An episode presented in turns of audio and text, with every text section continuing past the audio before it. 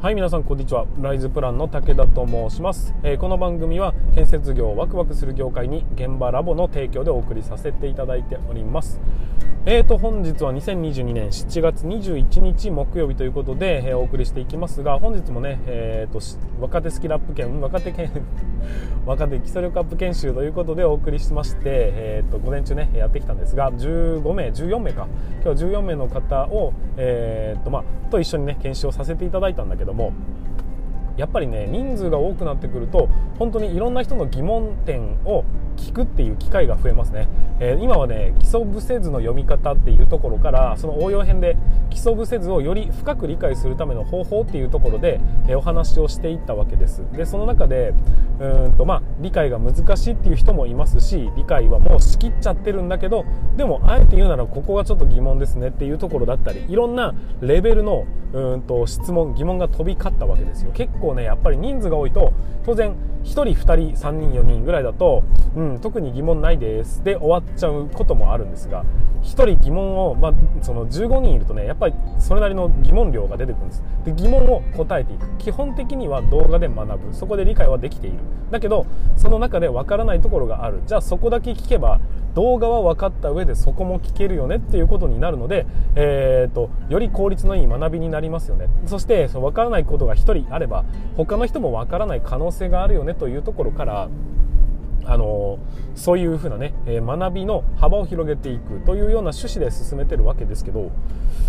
うん、人数が多いと疑問量が多いんで疑問量疑問量が多いと幅が広がるよね。非常にそのコンセプトに沿った形で、えー、進めれてるのかなと思います。だから人数が増えてくると15人ぐらいで今やってるんですが、うん、それはそれで新しい形なのかなと思います。ただその反面、えーと仕事力とか人間力っていうようなセミナーをあの要は間に挟みながらやってるんですよ。あの働くってどういうこととか仕事で、まあ、スカスカっとね成長していくためのまあ、コツとか、ね、そういう掘り下げる考え方とか未来を変えていく力みたいなところの間にね挟みながら本来進めてってるんだけどやっぱり15人クラスになるとそれができないです。だから本当に実務的なところを淡々と進めていくっていうことしかできなくて今回はねオープニングの中であの成長するっていうことと結果を出すってことって別物だよっていうそういう話をさせてもらったんだけど、まあとは学ぶコツみたいなね、えそういうことを話させていただいたんですけど本当はねもう一本違うとこで話をしたいんだけどその隙がないなというふうに僕は感じて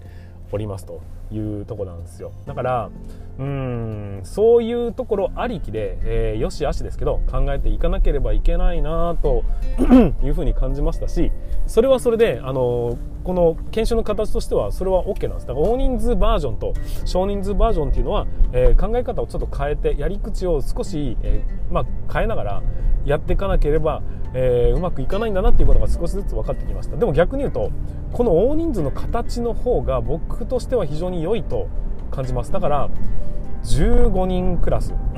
ぐらいの人たちで、えー、34年生とかそのぐらいのちょっと分かってるよねっていう人たちが混ざるとより一層こううんと疑問だとか質問だとかの質も非常に良くなってきますしそれを、まあ、1年生だとかが聞いてああなるほどねと思ってくれるように僕が、まあ、料理をしていくような形が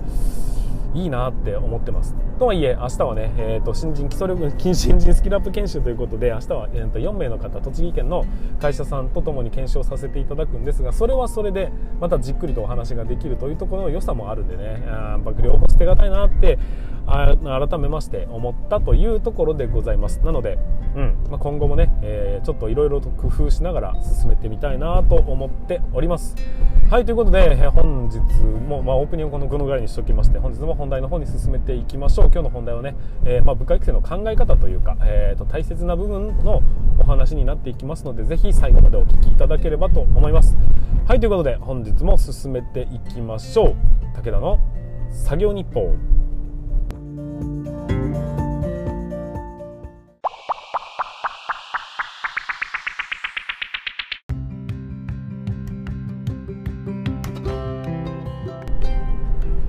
はい皆さん改めましてこんにちは。ライズプランの武田と申します、え建設業を持ち上げて楽しい仕事にするために YouTube チャンネル建設業を持ち上げる TV を運営したり現場ラボというサイトで若手の育成現場の効率化のサポートをしたりしております。この番組では建設業界のさまざまな話題や部下育成の話働き方改革の取り組み仕事力を上げる考え方などなど車で運転する空き時間を使ってお送りしておりますので多少の雑音につきましてはご容赦いただきたいというふうに思います。というところで、えー、と本日も本題の方に進んでいきましょう。今日の本題は何かと言いますと見守る覚悟のことを器という。っていうようなお話をさせていただきたいというふうに思います。えーとまあ、部下の育成の、うん、と心構えのお話になっていきますので、非常に大切な部分最後までぜひお聞きいただきたいと思います、えーと、まず本題に入る前に少しだけお知らせをさせ挟ませていただきたいんですが、えー、今ですね現場ラボという現場現場じゃなかった、えーとサイトを運営してるんですがその現場ラボのサービスの一つでえーと、働き方改革の取り組みの一環として、えー、新規入場者教育というものを、えー、動画にしましょうというような取り組みがございますでその取り組みに関して今ね、えー、ようやくきちんとスタートさせることができますのでできましたので、えーと、今から無料キャンペーンということで5社の方につきまして動画を無料で作成しますよというふうな、えー、キャンペーンを実施させていただきます。あのーなんて言うんでしょうか。今現在ですね5社とはいええもう2社決まっておりまして先ほどえ3社目の問い合わせが入ってきましたので残り枠は2つということになってしまいますので、えー、お早めにお問い合わせいただきたいなというふうに感じております。現場ラボというね、えー、サイトを検索していただけますとトップページの方に入ってますし、まあ、新規入場者教育ビデオの、えページもありますのでそちらから、え、お問い合わせをいただきたいというふうに思います。まあ、詳しくはあのー、YouTube の僕のね建設業を持ち上げる TV を見ていただけますとこちらの方からも、えー、詳しい詳細の動画を、えー、お送りしておりますので、まあ、そちらを見ていただくのも一つの方法かなと思いますのでよろしくお願いいたします。はいということで、えー、本日も本題の方に進んでいきましょう見守る覚悟のことを器というというようなお話になっていきます。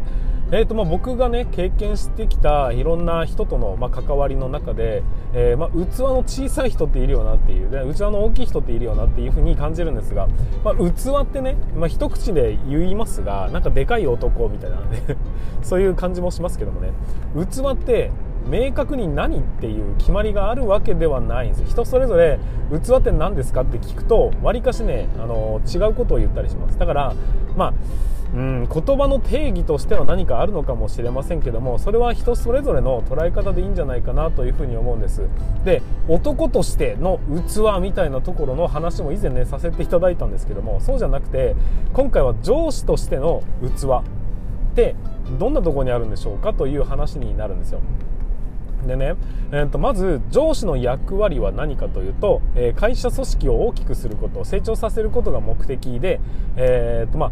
仕事を回すってことは若手を育てていかなければ続いていくことができませんし会社を継続させるということに関していくとやっぱり教育って大事だよねと。だから上司の役割としてはやっぱり部下をしっかりと育成していくというのは、えー、と非常に大切な役割の一つなのではないかと思うんですよ。でねこの部下を成長させる過程で例えばあの、まあ過保護な方っていますよね。あのそれをやっても失敗するから、えー、そうじゃなくてこういうふうにやってくれっていうのを逐一こう指摘し続けるという。そうすると業務としてはうまくいくんですよ。だけど、えーと、それを続けた結果部下はどうなるのかというとあの聞かないと動けない人間になっていくんですよ。最終的にはこの現場頼むぞと言われた時に、え自分の考えでこういうふうに進むべきだと。ここはこういうふうにやっていくべきだっていうのを全て組み立ててそしてストーリーを作っていってそこに必要な仲間を集めそこに指示を出して明確にね現場をコントロールしていくと。いうようなところまで一つの指示だけでいかなければいけないと。いうことになるとやっぱり自分の考えがに対して自信を持って行動すると。で間違ったら間違ったでそれをしっかりとリカバリーするというようなところをやっていくことにより大きなミスを、まあ、その会社を揺るがすような、え大きなミスはしないようにしながらも自分の考えで、えー、まあ、行ったり来たりはしながらしっかりとねゴールさせなければいけないということに、まあ、気づいてもらわなければいけないですし、えー、そういうふうに頭を使うことが大切なんだということは分かっていただかないといつまでたっても、えーと、親離れのできない子供が育ってしまうことになるわけです。それっていうのは子供側の責任なのではなく子供がまだ未熟だというふうに勝手に思い込んでここまでは無理だろうとかここは、うんと、教えないとできないだろうというふうに過保護になっている。状況なんだというふうに思うんです。だからこそ教育っていうことを考えていくと、うん、ある程度見守るというか考えるための準備だけはしておいてあとは、えー、ここから先は自分で考えないと答えなんて出ないんだぞというところを教えなければいけないというふうに思うんです。以前あの任せるということと放置するっていうことは違いますからねっていう話をしたんですよ。あのその中では、うんと、任せるというふうに言いながらもただただ何もせず放置してるだけっていうことにはなってませんかっていう警鐘を鳴らさせていただいたんでそこの話はね、えそっちの方で聞いていただければなと思うんですけども、まあ、だけどやっぱりある程度経験を積ませる自分の考えで、えー、と行動するためには、まあ、放置するということじゃなくて任せたならばきちんと自分でゴールするところまでを間違ってもいいからやらせるやらせてみる。そしてそれを、えーと、大きなミスがないようにだけフォローはするが小さなミスはそこをリカバリーするところまでを自分のねテリトリーとして考えていかなければいけないというその進め方。それをどんどんチャレンジさせて経験を積んでいかないことにはうんと強い人間っていうのは芽生えない、うんと育っていかないですしそういう経験がどんどんやっぱりね、えー、自分自分を作っていくというか後輩を作っていずれ自分もね、えー、その後輩だって先輩に上司になっていかなければいけないわけですから自分の頭で考えるそのベースを作らなきゃいけないよね。そうするとやっぱりある程度放任するというか任せる部分自分で考えて答えを出す部分っていうのは残していかなければいけないわけですよ。ちょっと前段が長くなってますがえーと、だけど僕のね周りを見ていくと後輩にこれを任せるわって言ったはいいがえー、考えていってこう何かをしようと思った時にいやいやそれは違うだろうそうじゃなくてこういうふうにやってけよっていう指示を出して。ああなるほどって言ってこう直してもう次進もうとしたらいやだからそれをやったらこういうことになるでしょ？考えろよみたいなことね言っちゃう。でまたちょっと進んだらいやいやだからそうじゃなくてそれを使うんじゃなくてこっち側の方が早いでしょ？こんだけ道具があるんだからこうちゃんと考えろよっていうふうに言ってみたりとかって逐一ちょっとずつちょっとずつ修正をかけていくって話なんです。そうすると部下としてはねこういうふうにやろうかなと自分で最初は決めたんです。決めたんだけどやろうとした直前で出花をくじかれてそうじゃないだろって言われるわけですよ。でそうするとあまあ確かになって最初は思ったとしてもだんだんとじゃあお前がやれよって思い始めちゃうんです。失敗することは分かった上で 失敗をさせるのではなく失敗をさせないように保護していくということはその後輩にとってみると何の成長もなければ何の、うんと、経験値にもならないっていうことになるのを分かっていただきたいなというふうに思うわけです。だから口出ししたいと。もうそうじゃないだろうって思ったとしてもそういうふうにやった結果間違うことが分かってたとしてもその間違った、えっと、先輩なんであれば上司なんであればその間違うレベルがどのぐらいのインパクトがあるのかっていうことだってそれをやったら間違うだろうって思ってるということは間違った結果何が起きるのかもおそらく分かりますよね。想像できるはずなんです。先読みが失敗すらもできるはずなんです。だったら皆さんのうんと器というか皆さんの考え皆さんの経験値がそのミスを許容できる範囲なのであれば要は自分の采配によって、えー、リカバリーが可能、んと、これをこうなったらこう、ま、間違うかもしれないだけど間違ったとしても多分ここ直せばいけるはずだからここはまあとりあえずまあねどっかで気づくかもしれないし見守ってみるかっていうふうに、えー、自分の采配の中で戻せるものなんであればそれは見守るべきだというふうに思うんです。ただあの、まあ、そういうふうに見守っていくことにより えと経験を積ませていく。でミスったってなった場合はミスったのはいいと。別にそんな問題じゃねえんだと。そうじゃなくてそこからどう元に修正するのかっていうところも含めてお前に任せたんだから思ったようにやってみろっていうふうに っていうふうにえっ、ー、となんていう働きかけていってやっぱりまだ自分が自分で責任を取るというかね自分で最後までゴールをするという気持ちを、えーと、途絶えさせてはいけないんですよ。聞けば全て助けてくれるっていうものに関してはやっぱりねすぐ聞きたくなる部分はありますんでまあうんと、任せると放置するの違いは計画段階はしっかりと一緒にケアをしてあげる。でこういうふうな考えでいきたいんですって言うんであればそれでいいんじゃないかって承認してみたりいやここはこういうふうにやった方がうまくいくんじゃないかのアドバイスはいいんだけど計画が終わって実施の時には基本的には任せるっていうことが大事なんです。だ任せると決めたならばその任せているプロセスに関してはゴールするまでは